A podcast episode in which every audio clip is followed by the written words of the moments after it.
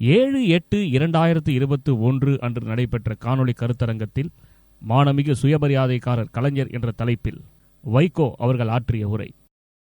அலையலையாக அடுக்கடுக்காக ஆயிரம் ஆயிரம் போர்க்களங்கள் அமைந்தாலும் அவற்றிலெல்லாம் வாகை சூடிய வெற்றி வேந்தர். நூற்றாண்டு கால திராவிட இயக்கத்தில் அரை நூற்றாண்டு காலம் அதற்கு தலைமையேற்றவர். காலத்தால் அழியாத காவியங்களை படைத்த முத்தமிழ் அறிஞர் ஆர்வீர் அண்ணன் டாக்டர் கலைஞர் அவர்களின் மூன்றாம் ஆண்டு நினைவேந்தல் புகழேந்தல் நிகழ்ச்சியில் தலைமையேற்று உரையாற்றிய திராவிடர் கழகத்தினுடைய தலைவர் தமிழர் தலைவர் ஆர் வீர் அண்ணன் மானமிகு ஆசிரியர் வீரமணி அவர்களே திராவிடர் கழகத்தினுடைய துணைத் தலைவர் அன்பு தோழர் கவிஞர் கலிபூங்குன்றனார் அவர்களே இந்த காணொளி கருத்தரங்கத்திலே பங்கேற்று இருக்கக்கூடிய திராவிட இயக்க உணர்வாளர்களே பல்வேறு கட்சிகளினுடைய தலைவர்களே உலகின் பல்வேறு பகுதிகளிலே இருந்து இந்த உரையை காணொளி மூலம் கண்டு கொண்டிருக்கக்கூடிய நம் உறவுகளே சிறந்தாழ்ந்த வணக்கம். சின்னஞ்சிறு பிராயத்தில் அறப்போர்க்களத்திற்கு வந்த ஒரு தலைவனை பற்றி அவருடைய மூன்றாம் ஆண்டு நினைவு நாளில் இரண்டாயிரத்தி பதினெட்டு ஆகஸ்ட் ஏழு நம் எண்ணத்திலே இடி விழுந்தது இதயத்திலே இருள் சூழ்ந்தது. தலைவர் நம்மை விட்டு போய்விட்டார்.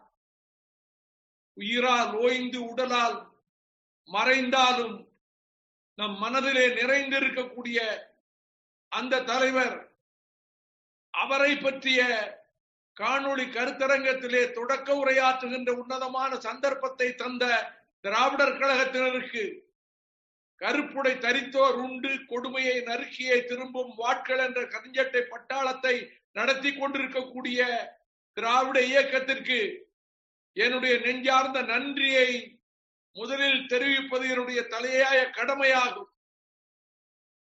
புலி வில் கயல் சின்னங்கள் பொறிக்கப்பட்ட கொடியை தூக்கி கொண்டு பதினாலு வயதிலே திருவாரூர் வீதியிலே வந்த அண்ணன் டாக்டர் கலைஞர் அவர்கள் சிறு பிராயத்திலேயே இளமை பள்ளியின் மூலம் அந்த எழுத்தின் மூலமாக அண்ணாவினுடைய நெஞ்சங்கவர்ந்த அந்த தலைவர் பாண்டிச்சேரி வீதியிலே கைவர்களால் தாக்கப்பட்டு சாக்கடை ஓரத்திலே உருட்டப்பட்டு இதன் பிறகு அவர் தந்தை பெரியாரிடத்திலே அழைத்து செல்லப்பட்டு அவர் ஆசுவாசப்படுத்தப்பட்டு தந்தை பெரியார் அவரை குடியரசு அலுவலகத்துக்கே குடியரசுக்கே கொண்டு போய் தன்னோடு சேர்த்து கொண்டார். ஆக தொடக்கமே ஒரு புரட்சிகரமான தொடக்கமாக அவருக்கு அமைந்து விட்டது. அவர் மரணத்தை கண்டு அஞ்சியவர் அல்ல. சோதனைகளை பற்றி கவலைப்பட்டவர் அல்ல. அடக்குமுறையை துச்சமாக கருதக்கூடியவர்.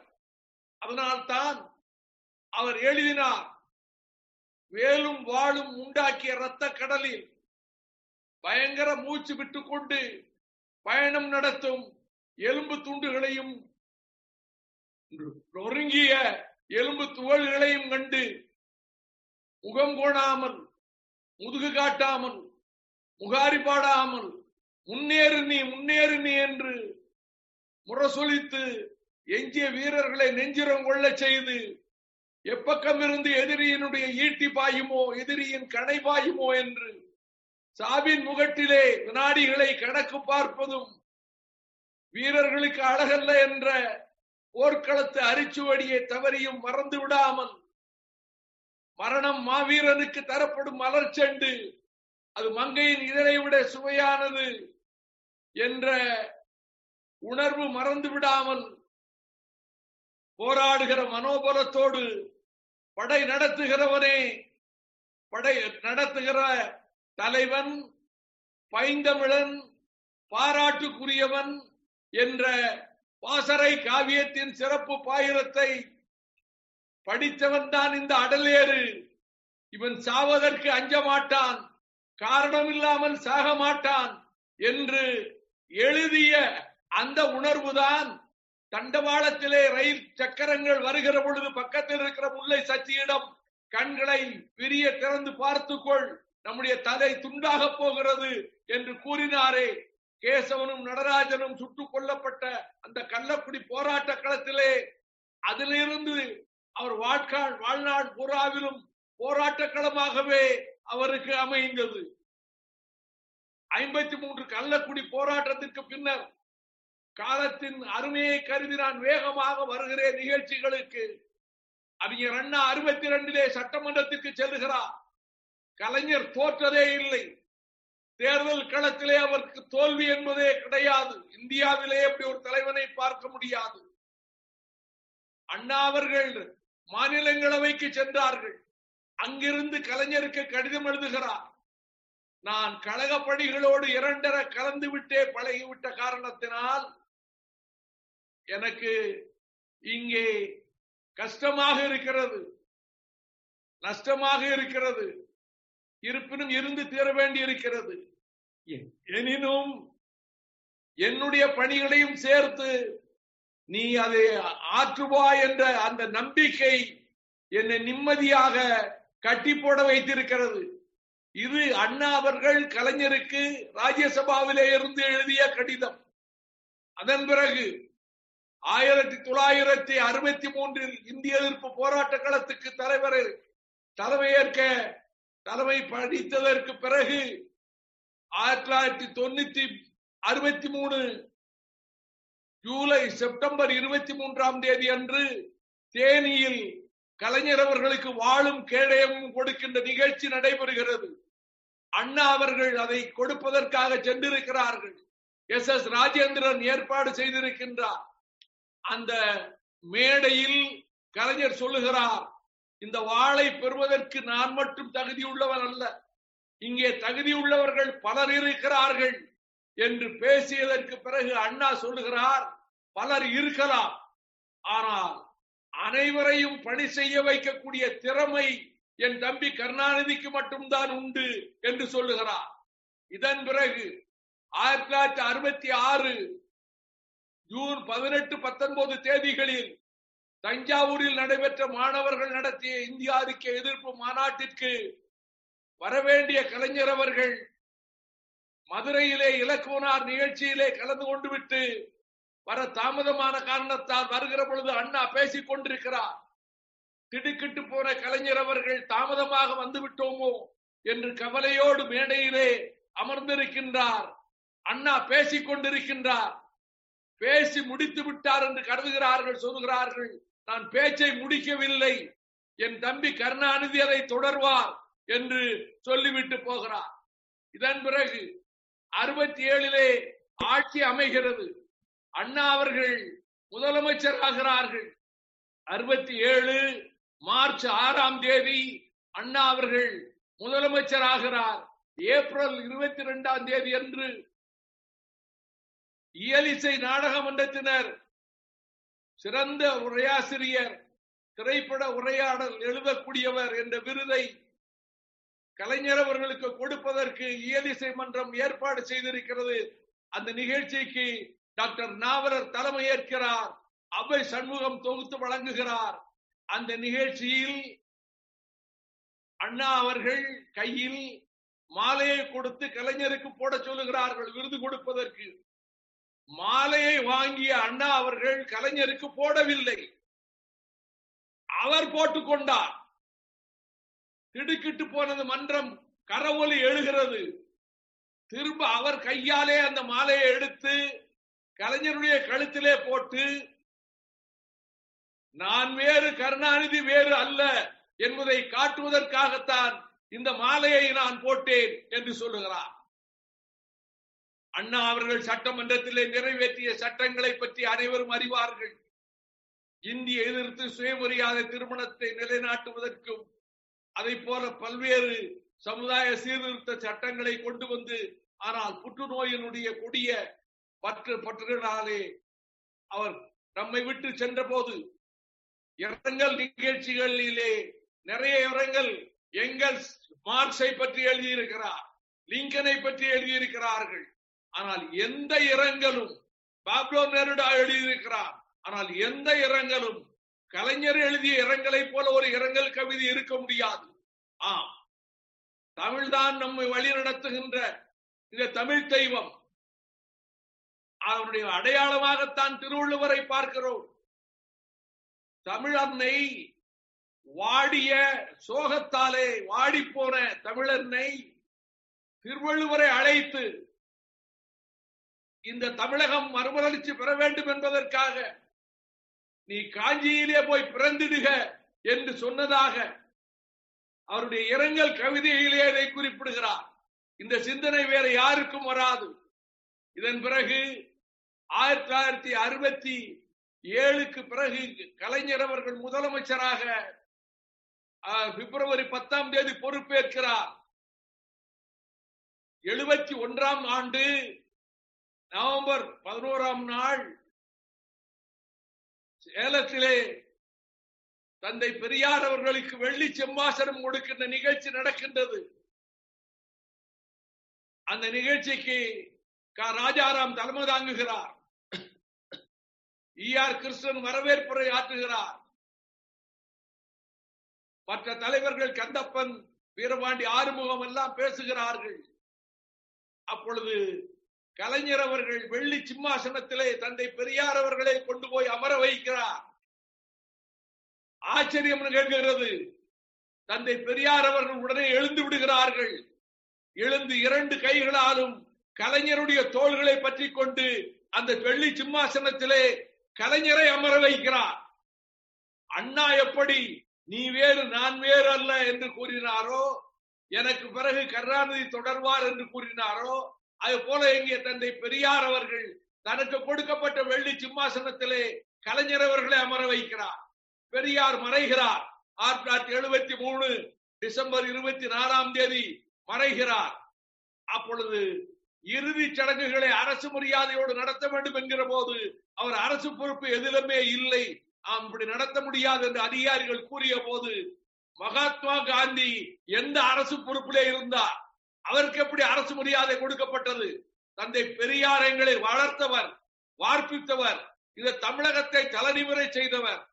அவருக்கு அரசு மரியாதை கொடுப்பதனாலே இந்த ஆட்சி போனால் போகட்டும். அதை பற்றி நான் கவலைப்படவில்லை என்று தூக்கி எறிந்து அதை சரியான சாட்டையடியை கொடுத்த கலைஞர் அவர்கள் உள்ளத்தில் ஆட்சி போரால் போகட்டும் என்ற எண்ணம் இருந்ததனால்தான் மத்தியிலே கூட்டாட்சி மாநில சுயாட்சி என்ற முழக்கத்தை திருச்சியில் எழுப்பியதோடு மட்டுமல்லாமல் எழுபத்தி நாலு ஏப்ரல் இருபதில் சட்டமன்றத்தில் சுயாட்சி மாநில சுயாட்சி தீர்மானத்தை கொண்டு வந்ததோடு மட்டுமல்லாமல் நெருக்கடி நிலை பிரகடனம் செய்யப்பட்டதே எழுபத்தி ஐந்து ஜூன் இருபத்தி ஐந்தாம் தேதி நாற்பத்தி எட்டு மணி நேரத்திற்குள்ளாக Magna Carta of Indian politics என்று சொல்லப்படுகிற ஒரு உலக புகழ்பெற்ற தீர்மானத்தை நிறைவேற்றி கொண்டு வந்து ஆட்சி போகட்டும் அதை பற்றி கவலை இல்லை என்ற முடிவோடு அவர் அந்த தீர்மானத்தை வெளியிட்டதன் விளைவாகத்தான் comrade E M S Namboodiripad சொன்னார். இந்தியாவிலேயே சுதந்திரமாக சுவாசிக்கக்கூடிய ஒரே இடம் கருணாநிதி ஆட்சி நடத்துகின்ற தமிழ்நாடுதான் என்று குறிப்பிட்டார். அதன் பிறகு ஆட்சி கலைக்கப்பட்டது. சென்று வா மகனே செருமுனை நோக்கி என்று தன் மகன் தளபதி ஸ்டாலின் அவர்களை சிறைச்சாலை களத்துக்கு அனுப்பி வைத்தார். மருமகன் முரசொலி மாறன் சிறைச்சாலையிலே. ஒரு கட்டத்திலே சொன்னார் நானும் அப்பொழுது சிறைச்சாலையில் இருந்தேன் அண்ணன் வீரமணி இருந்தார்கள். ஒரு கட்டத்தில் சொன்னார் முரசொலி மாறனையும் மு. க. ஸ்டாலினையும் உயிரோடு எடுத்துக் கொள்ளுங்கள். என் தம்பிமார்களை எல்லாம் விடுதலை செய்யுங்கள் என்று சொன்னார். ஆகவே ஒரு லட்சியத்திற்காக ஒரு கொள்கைக்காக அன்றைக்கு எப்படி இந்தியாவே திரும்பி பார்க்க வைத்தாரோ இன்றைக்கு அந்த கொள்கை தான் நிற்கிறது. மாநில சுயாட்சி கொள்கை தான் நிற்கிறது. மத்தியிலே கூட்டாட்சி தான் நிற்கிறது. அதுதான் பிரச்சனைக்குரிய பொருளாகி இருக்கிறது. காவியங்களை தீட்டியவர் சங்க தமிழை தந்தவர் குரலோவியம் தந்தவர் தொல்காப்பிய பூங்கா தந்தவர் பொன்னர் சங்கரையும் தென்பாண்டி சங்கத்தையும் இப்படிப்பட்ட காவியங்களை முப்பத்தாறு படங்களுக்கு திரைப்படங்களுக்கு திரை உரையாடல்களை எழுதிய அந்த எழுத்தாளர் தான் அவர். திராவிட இயக்கத்தை பாதுகாப்பதற்காக மட்டுமல்ல இந்தியா என்ற நாட்டினுடைய ஒருமைப்பாட்டை நீங்கள் காப்பாற்ற வேண்டுமானால் பல்வேறு தேசிய இனங்களை கொண்டதுதான் இந்திய உபகண்டம். இது ஒரு நாடு அல்ல இது ஒரு தேசம் அல்ல என்ற கருத்தை உள்ளடக்கித்தான் மாநில சுயாட்சி என்கின்ற தீர்மானத்தை அவர் சட்டமன்றத்திலே நிறைவேற்றினார். இன்றைக்கு என்ன நிலைமை? இன்றைக்கு கலைஞர் இல்லை நம்மோடு இல்லை பெரியார் இல்லை அண்ணா இல்லை. ஆனால் தளபதி ஸ்டாலின் இருக்கிறார் அவர்களுடைய வார்ப்பாக இருக்கிறார் அவருடைய உயிர் தன்மையோட கொள்கையாக நம்மோடு இருக்கிறார். வட இந்திய கலாச்சாரம் வட ஆரிய கலாச்சாரம் இந்து கலாச்சாரம் இந்துத்துவ கலாச்சாரம் சனாதன கூட்டங்கள் தமிழ்நாட்டை முற்றுகை போடலாம் நினைக்கிற பொழுது அவற்றை தகர்த்து தவிடுபடியாக்கக்கூடிய உறுதி எடுத்துக் கொள்ளக்கூடிய நாள் தான் இந்த நாள். கலைஞர் அவர்கள் மறையவில்லை. அவருடைய எண்ணத்தை போற்றுகின்ற நாள் சூளுரை மேற்கொள்ளுகிற நாள் வஞ்சினர் மேற்கொள்ளுகிற நாள் நாம் எதிர்காலத்திலே வெற்றி பெற பெற போகிற நாள். வணக்கம்.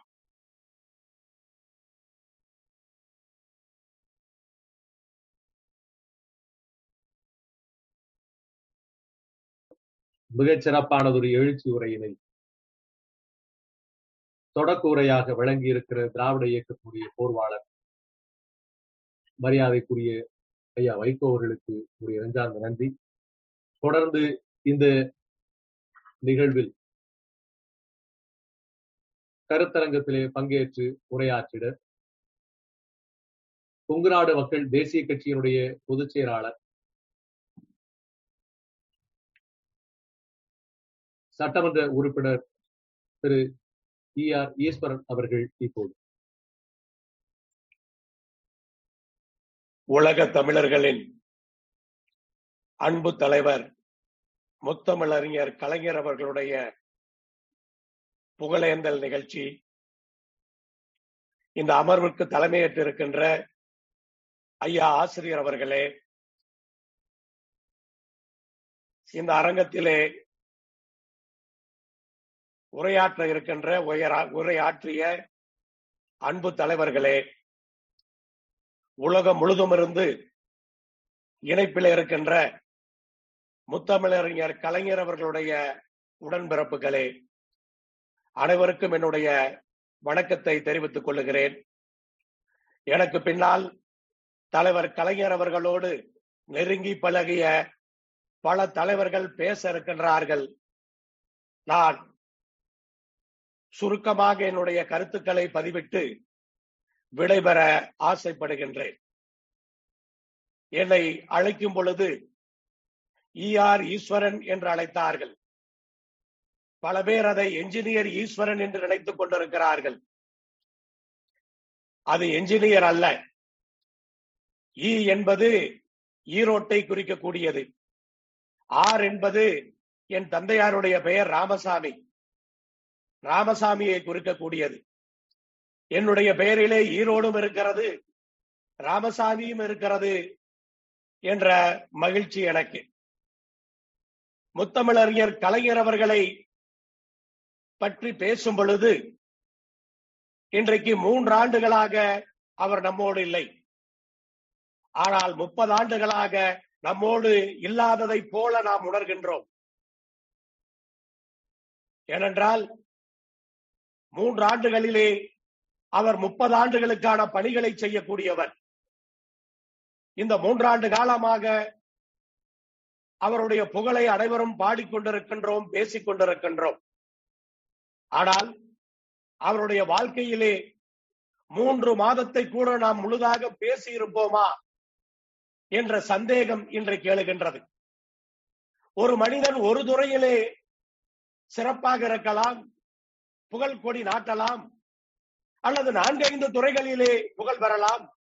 அல்லது பத்திரவது தொழில் துறைகளிலே புகழ் பெறலாம். ஆனால் புகழ் பெறாத துறையே இல்லை என்கிற அளவிற்கு முத்தமிழறிஞர் கலைஞர் அவர்கள் எல்லோருடைய உள்ளத்திலும் இன்றைக்கு நிறைந்திருக்கின்றார். ஒப்பீடே கிடையாது. யாரோடும் அவரை ஒப்பிட முடியாது. இதற்கு பின்னாலும் யாரும் அவரை போல பணியாற்றக்கூடியவர்கள் பிறப்பதற்கான வாய்ப்பு கூட கிடையாது. தமிழர்களை தட்டி எழுப்பியவர் அவர். தமிழகத்தை கட்டி எழுப்பியவர் அவர்.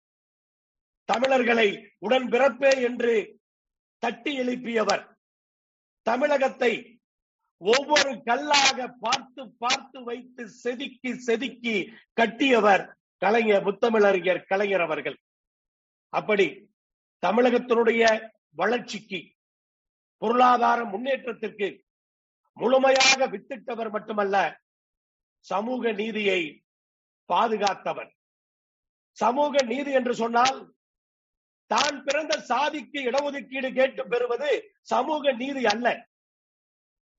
இருக்கிற அத்துணை சாதிகளுக்கும் தேவையான இடஒதுக்கீட்டை கொடுத்து அனைவரையும் வாழ வைப்பதுதான் சமூக நீதி. அப்படி அனைத்து சாதியினருக்கும் அங்கிருக்கிற ஏழை மாணவர்களுக்கு ஏழை குழந்தைகளுக்கு ஒரு வாழ்வாதாரம் வேண்டும் என்று முடிவுகளை எடுத்தவர்தான் தலைவர் கலைஞர் அவர்கள். வன்னியர் உள்பட நூற்றுக்கும் மேற்பட்ட சமுதாயத்தை மிகவும் பிற்படுத்தப்பட்டோர் பட்டியலிலே சேர்த்து அவர்களை வாழ வைத்தவர். கொங்கு வேளாள கவுண்டர்களை பிற்படுத்தப்பட்டோர் பட்டியலிலே சேர்த்து இன்றைக்கு கல்வியிலும் வேலை வாய்ப்புகளிலும் முன்னேற வைத்தவர். கடைநிலையில் இருக்கிற அருந்ததியருக்கு மூன்று சதவீத தனி இடக்கு ஒதுக்கீடை கொடுத்து அவர்களை வாழ வைத்துக் கொண்டிருப்பவர். இஸ்லாமியர்களுக்கு தனி இடஒதுக்கீடை கொடுத்து அவர்களை வாழ வைத்தவர். இப்படி அனைத்து ஜாதிகளுக்குமான சமூக நீதியை நிலைநாட்டியவர் தான் சமூக நீதியினுடைய காவலராக இருக்க முடியும். அப்படி தலைவர் கலைஞர் அவர்களை சுருக்கமாக தான் இன்றைக்கு சொல்ல விரும்பினால் அவருடைய நட்பு வட்டாரம் என்பது ஒரு அளவில்லாதது. எல்லையே கிடையாது. பெரிய செல்வந்தர்களும் அவருடைய நண்பர்கள். குடிசையிலே குடுக்கு குடியிருக்கின்ற ஏழைகளும் அவருடைய நண்பர்கள். அரசியல் புகழ் வாய்ந்தவர்களும் அவருடைய நண்பர்கள். அடிமட்ட தொண்டர்களும் அவருடைய நண்பர்கள். வயதானவர்களும் அவருடைய நண்பர்கள். இளைஞர்களும் அவருடைய நண்பர்கள். இப்படி நட்புக்கு இலக்கணமாக திகழ்ந்தவர் ஐயா முத்தமிழறிஞர் கலைஞர் அவர்கள். ஆயிரத்தி தொள்ளாயிரத்தி எழுபதுகளிலே அவர் முதலமைச்சராக இருந்த காலத்திலே என்னுடைய உறவினர் ஒருவர் ராணிப்பேட்டையிலே ஒரு மிகப்பெரிய நிறுவனத்தை நடத்தி கொண்டிருந்தார். அவர் திருவல்லிக்கேணியிலே முதலிலே ஆரம்ப காலத்திலே தங்கி இருந்த பொழுது அவரோடு ஒரு சினிமா துறையில் இருந்த ஒரு ஆர்டிஸ்ட் ஒருவர் தங்கி இருந்திருக்கிறார். இன்றைக்கு என்னுடைய உறவினர் இங்கிலாந்து நாட்டில் இருக்கின்றார். என்னுடைய உறவினர் சொன்னார் அன்றைக்கு ஆயிரத்தி தொள்ளாயிரத்தி எழுபதுகளிலே என்னுடைய உறவினருடைய மைத்துனருக்கு மருத்துவக் கல்லூரியிலே இடம் சேர்த்த வேண்டியவர் சென்னையில் இருந்த காரணத்தினால் உறவினர் அவருடைய உறவினர்கள் எல்லாம் சென்னையில் இருந்தால் சாத்தியம் என்று நினைத்து மருத்துவக் கல்லூரியில இடம் கேட்டிருக்கிறார்கள். அவர் தன்னுடைய அறையில் இருந்த அவர் ஆர்டிஸ்ட் ஒருவேளை உணவுக்கு கூட கஷ்டப்பட்டு கொண்டிருந்திருக்கிறார். அவரிடத்துல பேசி கொண்டிருந்திருக்கிறார். அவர் சொல்லி இருக்கிறார் நான் முதலமைச்சரை பார்த்து என்னால் செய்ய முடியும் என்று சொல்லி இருக்கிறார். இவரால் நம்ப முடியவில்லை. இவரை அழைத்துக் கொண்டு முதல்வரை பார்ப்பதற்காக அங்கே வீட்டிற்கு சென்றிருக்கின்றார். நேரடியாக தலைவரை சந்தித்து அதற்கான வேலைகளை செய்திருக்க என்றைக்கோ அவர் பழகிய பழக்கம். ஒரு நட்புக்கு இலக்கணம் என்பதற்கான உதாரணத்தை இந்த இடத்திலே நான் சொல்ல ஆசைப்பட்டேன். அதே போல அவருக்கு எந்த அளவுக்கு நண்பர்கள் அதிகமோ அவ்வளவு பகைவர்களும் அதிகம். எவ்வளவு பேர் புகழ் பாடுகிறார்களோ அவ்வளவு பேர் விமர்சனம் செய்பவர்களும் உண்டு. காரணம் முடிவுகளை எடுக்கின்ற காரணத்தினால். ஒரு மனிதன் முடிவுகளை எடுக்காமல் இருந்தால் அவனுக்கு பகைவர்கள் இருக்க மாட்டார்கள். ஆனால் முடிவுகளை எடுத்தால் கண்டிப்பாக பகைவர்களும் விமர்சனம் செய்பவர்களும் இருப்பார்கள். எல்லோரையும் சந்தோஷப்படுத்த முடியாது. அப்படி எல்லாவற்றையும் முதலமைச்சராக இருந்த பொழுதும் அதுதான் எதிர்க்கட்சி தலைவராக இருந்த பொழுதும் அதுதான். எந்த மாற்றமும் கிடையாது. அவருக்கு கட்சியிலே சிலரை பிடிக்கும் என்று சொன்னால் அவர்கள் உழைப்பை பிடிக்கும். கட்சியில தெரிந்தவர்கள் என்பதற்காக அல்ல உறவினர் என்பதற்காக அல்ல உழைப்பாளர்களை என்றைக்குமே அவருக்கு பிடிக்கும். அதே போல கட்சியிலே பொறுமையாக எப்போதும் போல இருக்கக்கூடியவர் அனைத்து கட்சி தலைவர் திராவிட முன்னேற்ற கழகத்தில் இருக்கிற தலைவர்களுக்கு மட்டுமல்ல அனைத்து கட்சி தலைவர்களுக்கும் இவர் உதாரணம். எப்படி ஒரு கட்சியை நடத்த வேண்டும் பொறுமையாக இருக்க வேண்டும் எப்படி அரவணைத்து செல்ல வேண்டும் என்பதெல்லாம் இவரிடமிருந்து எல்லோரும் கற்றுக்கொள்ள வேண்டும். அன்றைக்கு சட்டமன்றத்திலே கூட ஆளுநர் சொன்னார் சமத்துவபுரத்தை பற்றி படித்தேன். கலைஞர் அவர்கள் சமத்துவபுரத்தை உருவாக்கி இருக்கின்றார் இந்தியாவில் இருக்கிற அனைத்து மாநிலங்களிலும் இதை பின்பற்ற வேண்டும் என்று சட்டமன்றத்திலே ஆளுநர் அவர்கள் அன்றைக்கு பேசினார். அதை போல தலைவருடைய நையாண்டி செய்வதற்கு எந்த விதமான குறையும் கிடையாது. ஒவ்வொருவரும் ஒவ்வொரு உதாரணத்தை சொல்லுவார்கள். நான் சொல்ல வேண்டும் என்று சொன்னால் இரண்டாயிரத்தி ஒன்பதாம் ஆண்டு இரண்டாயிரத்தி ஒன்பதாம் ஆண்டு நான் அரசியல் கட்சியை ஆரம்பித்து விட்டு தலைவர் அவர்கள் இன்றைக்கு முதலமைச்சராக இருக்கின்றார். அவரை சந்திப்பதற்காக வருகிறேன். அறிவாலயத்திலே அவரை சந்திக்கிறேன். அவர் பார்த்தவுடன் சொல்லுகிறார் கவுண்டர்கள் எல்லாம் தமிழ்தான இருந்தீங்க? எப்ப நீங்க கவுண்டர் கொடுக்க ஆரம்பிச்சீங்க? அப்போதுதான் முதல் முதலாக அவரிடத்துல பேசுகிறேன். அவர் இப்படி ஒவ்வொரு ஒவ்வொருவரையும் சூழ்நிலைக்கு தகுந்தார் போல அந்த இடத்திலே அப்படியே பேசக்கூடியவர் அப்படிப்பட்ட திறமை வாய்ந்த ஒரு தலைவர் இன்றைக்கு நம்மோடு இல்லை என்று சொன்னாலும் அவர் நம்மளை வழி நடத்துகிறார் என்ற ஒரு நிம்மதியோடு நாம் இன்றைக்கு நடந்து கொண்டிருக்கின்றோம். அதே போல இன்றைக்கு இந்த அரங்கத்திலே எனக்கு இந்த வாய்ப்பை கொடுத்ததற்கு நன்றி பாராட்டும் பொழுது என்ன பேசினேன் என்பது முக்கியமல்ல. இப்படிப்பட்ட உணர்வுபூர்வமான ஒரு அரங்கிலே நான் இருந்தேன் என்பதே எனக்கு பெருமை. நன்றி வணக்கம். சமூக நீதி களத்தில் தன்னுடைய குரலை ஒழிக்கக்கூடியவராக தமிழ்நாட்டின் உரிமைகளுக்காக ஒழிக்கக்கூடியவராக தொடர்ந்து விளங்கிக் கொண்டிருக்கக்கூடிய ஐயா அவர்களுடைய உரைக்கு நம்முடைய நன்றி. தொடர்ந்து இந்த கருத்தரங்கத்தில் திராவிட இயக்க தமிழர் பேரவையினுடைய பொதுச் செயலாளர் ஈரமான தமிழர் பேராசிரியர் சுப வீரபாண்டியன் அவர்கள்